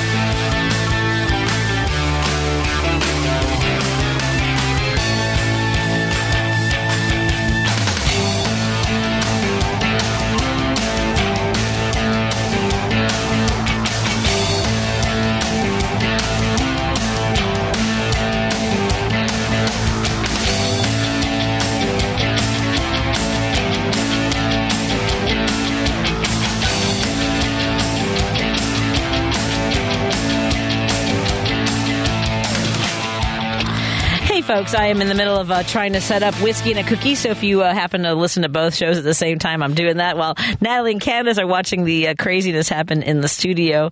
Uh, I'm trying to make sure that I get this all set up right. Poor Adam Selzer is waiting for the show to start. He's my host uh, for that show right now. Let's go live there. So we've got whiskey and a cookie going online. I got to make uh, Adam the host and make sure he's all set up.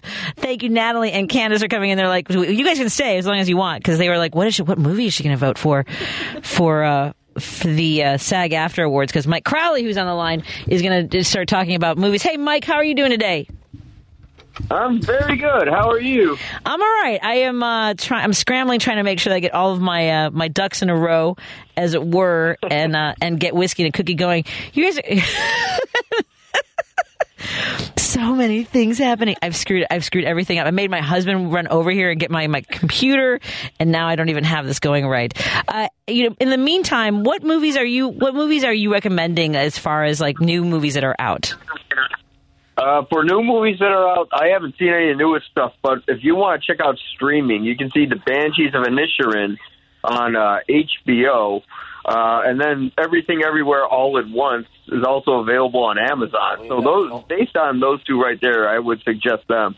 I mean, luckily I'm in a position. Oh, and if, of course, if you want a total experience, you know, go see Avatar if you haven't already. Uh, hopefully the HFR, which is the high frame rate ratio, uh, might throw you off where it moves slightly faster during some parts because it's going at like oof, well, what is it like? Uh, like 60 frames per second instead of the uh, standard 24. But that's technical talk. But if you want to see something that takes you out of this world, see Avatar. If you want to see something at home, Banshees of Inisherin or Inisherin, how do you say it? I'm not sure. Yeah, I don't know. it's hard to hear them say it correctly, right? Yeah, because I love Banshees because every time someone sees it, they have like a different interpretation of it. But it's it's really like a wonderful ensemble piece. You know, not just from Colin Farrell and Brendan Gleeson, but also Barry Keoghan plays this role of like this young thirsty kid who doesn't really have any game. So he keeps uh, bothering uh, Kerry Condon's character, who's also wonderful in the film. You know, in a movie filled with guys, the one woman in it where it seems like she's only like this only woman on this remote island that they live on. Um, I'm not sure if Inisherin is a real place or not. It could be fictionalized.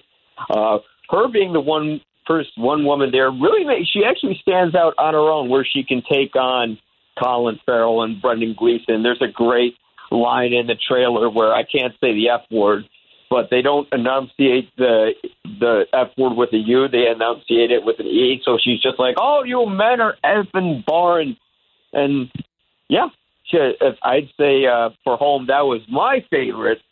But of course, uh, everything everywhere all at once would probably be everyone else's favorite. Since I feel like I'm sitting on a remote island where I like the movie, but I don't think it's deserving as as much praise as it's get.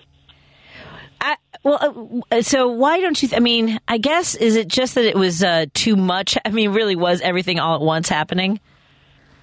Um, it just uh, the the humor of the film seemed to be a detriment to the feelings we get by the end of the plot because you know you have guys jumping on let's just say sex devices and then you have sausage fingers and Yeah, all of a sudden it was a little it's much. supposed to be this big dramatic revelation at the end with the daughter which I won't give away but when you reach that point it feels a lot like a machine where it's pumping out energy and boom it just stops and then you're kind of stuck with sort of like this movie of the week you would get with the, from the 1970s from the Okay, film. we're streaming now.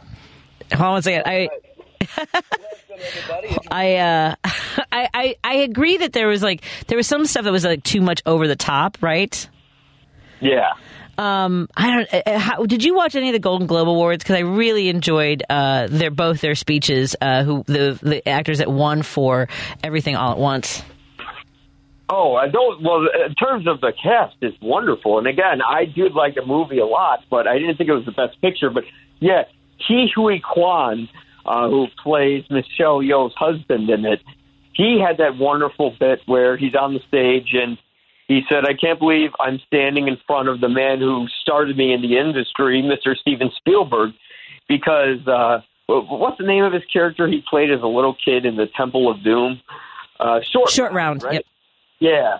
Yeah, so, you know, seeing him being able to reunite with Spielberg was just a beautiful thing to see. I didn't see the uh, show itself. I mostly just saw the highlights. But, I mean, th- th- it's amazing how much Asian cinema is really garnering attention in the United States now. I mean, if you think about the Oscars in 2019, that was the year that Parasite from South Korea won and now we might have another Asian-led film with Everything Everywhere All at Once winning the Oscar. Which, I mean, I'm okay with that movie winning. It's like if there was one movie or two on the list I wouldn't want to see win, it would be Avatar: The Way of Water, and oh darn, I can't remember the other film and at the top of my head. But well, Triangle of Sadness, I don't think that's a little too out there to win. But that's a whole other one. What? Uh, okay, so here, so I am a, a member of SAG-AFTRA, and I've seen a lot of these. But I just want to. I, I sent you the list of uh, who was, uh, uh, you know, and the tough part here, because I, I try to, I'll turn something on and, and think I don't like this story. Like the, the idea for us as performers is to evaluate the, you know, what the actors brought to the role, and sometimes that can be a little bit hard. Like Babylon, I've been watching, and, I- and Mhm. It, it, it's rough, right? I mean, like it's interesting, and, and I feel like I've seen this movie before. Wasn't there a movie uh, that George Clooney was in a few years ago about the the you know Hollywood and the movie industry and like all the crazy partying and covering up stories and pregnancies and deaths and things like that? It, it's it reminded me a little bit of that movie, and I can't even remember what the name of that movie was. Well, the movie it reminded me of was Once Upon a Time in Hollywood. And one thing that really reminded me of it is the fact that Brad Pitt, Pitt Pitt? Who's Brad Pitt? Brad Pitt was in the movie, and he kind of played the same character in Babylon, where you know I don't think he had a southern drawl in that one like he did here, but you know he's kind of like this all-American, welcoming, fun at the party kind of guy who maybe has a little bit of a dark side to him. But you know, it's- I just kept thinking like I've seen this movie already like two years ago or three years ago, whatever, whatever, like 2019, where he's playing the same thing, and this is almost like the same movie, except uh, it's much wilder and something I wasn't expecting from Damien Chazelle. But yeah, I mean, overall, the the cast stood out great. Margot Robbie, Robbie, Margot Robbie was also in Once Upon a Time in Hollywood. Was in that movie. I just yeah, she was. She played um. Oh darn! uh, What's the name of Roman Polanski's wife that got murdered by the Manson? Oh, I couldn't tell you the name. Oh yeah, but she was playing her, and you know she kind of played a fantasy version of her where I can't give away the that part of the ending unless you want to go in fresh. But she played uh, she, she played that person uh, in real life in the movie, and yeah, seeing both those cast members in Babylon, I can't help but think that Once Upon a Time in Hollywood played a very large role in influencing Damien Chazelle's film. That's yeah. I, I uh, it, it especially for me, like it's just so over the top though, and uh, and that. But that's not what, what I'm supposed to be looking at. It's the performances, and I and I like I like Margot Robbie. I do, uh, and uh, you know Brad Pitt's always fun to watch. Uh, I'm just not sure if that's that's going to be my that's not one of my favorites as far as a cast. So f- for the nominations for SAG-AFTRA, that there's there's a category of entire cast, and that's one of them. And the other one is the Fabelmans, which I believe you enjoyed that movie. I have not Oh, seen yeah, it yet. Yep. Very much so. Yeah. Yeah, now that has a great cast in it. Uh, of course, Michelle Williams is the uh, standout in that movie uh, because you know she's playing a mother who's suffering from mental illness, and you know, of course, that plays a detriment and that plays a big excuse me that plays a big role in um, Steven Spielberg's career, and you know, her and Paul Dano. I see Paul Dano play two very opposite kind of roles, like within the last two years, where he's like a creepy uh, murderer in the Batman, and then in this film, he plays a very loving, compassionate father who might be seeing his career more than his children. Mm-hmm. And yet, being fully rounded characters like that in the movie is what made the Fabelman stand out above Armageddon Time, which was about another director and his life story. And he told it in this very forgettable movie where it's like, this is about my life. And it's like, yeah, but we don't know who you are. You're not Steven Spielberg. Sorry. you know, Yeah. and there was an, oh, yeah, and of course, Empire of Light, directed by Sam Mendes, who does have a large filmography, but unfortunately, Empire of Light wasn't his best work. But if anyone has the right to tell a movie about their life, it's Steven Spielberg, and The Fabelmans uh, is sort of a return, I guess, to home for him in terms of style or, or quality of film, because his movies in the last few years have just been kind of okay. Yeah. You know, but then again, you know, you got to give the guy a break. He's much older now. But no, the Fabelmans, the cast all around was great. Even Gabriel LaBelle, who played young Sam, Sammy Fabelman, which is, of course, a younger version of Steven Spielberg, did a great job holding his own and having to carry much of the emotional weight of the movie. You know, with him and Michelle Williams kind of working beautifully together as um, mother and son. The, uh, the, uh, let me take a quick break here. We're talking to Mike Crowley about the uh, about the movies that are nominated, the, the casts and cast members that are nominated for the SAG-AFTRA awards, and of course, many of them reflect movies that were uh, also nominated for Golden Globes and the upcoming Academy Awards. Uh, you can go to his website. You'll probably agree. YPA. Reviews.com. Reviews.com. Y, YPAreviews.com. Follow him on Twitter. We'll take a break and come back in just a moment. And uh, by the way, a listener, our friend Paul said it's Sharon Tate was the name of the uh, was the name of Sharon Tate. Sharon That Tate. it. Yes. Let me take a break here. We'll continue our conversation on WCPT 820 Heartland Signal. Chicago's Progressive Talk, WCPT 820, where facts matter. Listening to Driving It Home with Patty Vasquez on WCPT 820. And we are on with Mike Crowley. You'll probably agree reviews, YPAreviews.com. He's helped me out with my SAG AFTRA nominations because I don't think I'm going to be able to get to everything. And, and uh, uh, Women Talking is a movie I have not seen yet, and it looks really heavy. Mike, is that accurate? Uh, yeah, you could say that. It's, definitely a heavy movie. Uh, woman, yeah. Now that now there was a phenomenal cast where everyone is working together in unison. Uh, the only the only one that seemed off was Frances McDormand because she's on the poster, but she's only in the movie for like three minutes, and they weren't even like that important her scenes. But um, yeah, that that movie from Rooney Mara to Claire Foy, Jessie Buckley, Uh, and then the other standout is Ben Whishaw, the one male in the film, who sort of plays like, you know, a very emasculated sort of person who isn't the typical uh, macho male image you'd see, which counteracts with, you know, the thing the other males are doing in that community.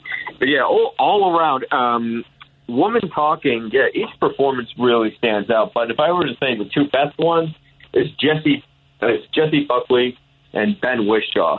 Because uh, yeah, to say who Buckley's character is, you'd have to watch the movie to find out. But she's someone who starts off as very rude, but then you understand why she is.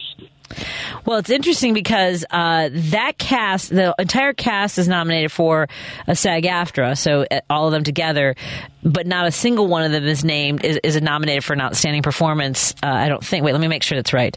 None of them for supporting role, and uh, yeah, not, not not one of them is nominated for an individual award, which I think is interesting and probably unfortunate because obviously the Academy Awards don't honor. Uh, were any of them nominated for an Academy Award? Do you know? I don't have that list. Uh, if any of them were, I don't have a list on me Yeah. either. Yeah. Uh, Okay, so let's move on. So, uh, what do you th- what did you think about the movie Elvis? Because I did, I I, I liked that movie more than I, I thought I was, with one extremely ho- uh, glaring exception, which is I couldn't stand Tom Hanks' accent. Yeah, he was terrible in it. He was an absolute joke. I don't know what he was going for in it. I don't because like it was a mixture of like a southern drawl, and then there was also an accent from another region of the world that uh, I couldn't say where. Eastern European. Sometimes it sounded Asian. It was weird. It was very strange. Yeah, I mean, he sounded like uh, he was phoning it in. Either that, or he was trying too hard, and because of that, he came up with this ridiculous sounding character. Because yeah, he sounded like a cartoon character in the movie. He's like, I knew that this boy would be a star one. day." Yes. Like, what? What are you doing, man? yeah, because the, the guy who plays Elvis, I thought did a really nice. I, I found him compelling. I thought the story was interesting. What was that? Yeah. Austin Butler was incredible. I mean, he kind of does look and sound naturally like Elvis. So I think a lot of that, you know, if they gave that to a well-known actor, it wouldn't have been as dynamic as you would get Yes. with an unknown. I agree with that. Yeah, I enjoyed him thoroughly. Um, yeah, it was just it was only, and you get the feeling that because it's Tom Hanks, like no one wanted to correct him and go, "Hey, that choice you're making, uh, let's let's go in a different direction." I don't know. I, I don't know what happened. Uh, I think it, it probably is one of those because if Baz Luhrmann is sitting there and he's okay with the accent, then if someone comes in and says, uh, "I don't know about the accent," they're they're both going to be dismissed. You know, I mean, it's kind of the same thing you had when Christian Bale played Batman. He was a wonderful Bruce Wayne, but his Batman sounded like he had throat cancer by the second movie. and you would think by the third movie, someone would say to him, "Hey, let's let's uh, what's a grovelly voice? You know, no, not so much hoarse voice. Do it, just do it a little less, like because now everyone who's seen The Dark Knight is kind of pointing this out. But no, he sounded even more ridiculous in the sequel. So you're kind of getting a situation like that though, where I couldn't imagine Tom Hanks taking criticism right and getting rude about it. I just mm-hmm. think no one was correcting him, and yeah, that's kind of why he was in there. But yeah, Austin Butler was great. in It the movie itself was just okay. You know, there one thing is they really did skip over the fact that when Elvis found his uh, future wife, Priscilla, I believe it was Yeah. her name is, yeah, that she was 13 years Yeah. old or 14 at that time. Yeah, they they completely skipped over that. Correct. Yeah, I, I noticed that too. All of a sudden, they're just like hanging out and talking and sharing her dreams or whatever. Uh, let's see what the other. Uh, let's see. Now, let me jump around categories here a little bit because we've talked about Cate Blanchett and Tar. Uh, we've talked a little bit about Ana de Armas in Blonde, which is another uh, SAG-AFTRA nomination. I have not seen Danielle Deadwyler in Till. Have you seen this movie? Mm, yeah, that was a that was a real snub. You know, Dad Deadwyler has to do everything because you know she's playing the role of Emmett Till's mother, and you know going through something like that requires a lot. they're Going through the loss of a son and having to put that on screen, that's a lot to do. You know, all at once, and she does so wonderfully. she it's an absolute you know it's ridiculous that she didn't even get nominated for best actress this year i knew it was a crowded category but she had to carry this entire film on her shoulders and she does so absolutely wonderfully. Oh and of course daniel deadwyler is who i'm talking about. Yes. in, in case you were wondering who we're who we're mentioning I, I have to say, we uh, we were hanging out with Mike Crowley. He's going to join us in studio next week to talk movies for an hour uh, next Friday. Looking forward to hanging out with you. I've got to run, but I, I just want to say this: there are a lot of really heavy movies. Like there, there just wasn't a lot. There weren't that many that had. I, I say this a lot, m- like any levity or mirth. You know what I'm saying? As far as it's just a lot of heavy movies. The Whale, The Banshees of Inisherin, everything, everywhere, all at once. It's, it's got its, some levity to it. Um, yeah, just I mean, Black Panther, obviously more of an action movie. Uh, just these are a lot. Till very heavy movies. Mike, what happened? Yeah. And that one didn't get nominated for Best Picture, which is, you know, I would have replaced Triangle of Sadness with Till, or even or Top Gun Maverick with Till, because as love as much as I I thought Top Gun Maverick is awesome, it's great. It was so much fun. much Yeah, fun. I take it back. That was really fun. Yes, but Yeah, it was great, but was it Best Picture? No. I mean, it did bring people back to the theater, but before that even brought people back to the theater, Spider-Man No Way Home brought people back to the theater because they wanted to see if their old favorite Spider-Man would all come back through the multiverse. And that was that was like a concert seeing that movie. You know, people were applauding when uh, when oh, I'll just I can spoil it at this point because Disney did. You know, uh, when Tobey Maguire, you know, crawl through the portal or Right. Should walks through it. You know, and then Andrew Garfield does. Everyone's So much fun. They're like, yeah, Yeah. Well, I I gotta, gotta turn. get- yeah, I, I got to turn the station over, otherwise they'll be mad at me. I hate cutting you off, but uh, but you're going to be in studio, so we'll be able to to talk. We'll be able to stretch out and talk more about movies next week. YPAReviews.com. That's Mike Crowley, your movie reviewer here on WCPT on uh, Driving It Home. Thanks, Mike. Have a great weekend. Thanks. Have a good one. Take care. Good night, Lady B. Mike Cruz up next. I'll be at the mayor's mansion on the south side. It's I'm not in Frankfort this Illinois this weekend. That is uh, Dwayne Kennedy is at CD and me. Bye, everybody.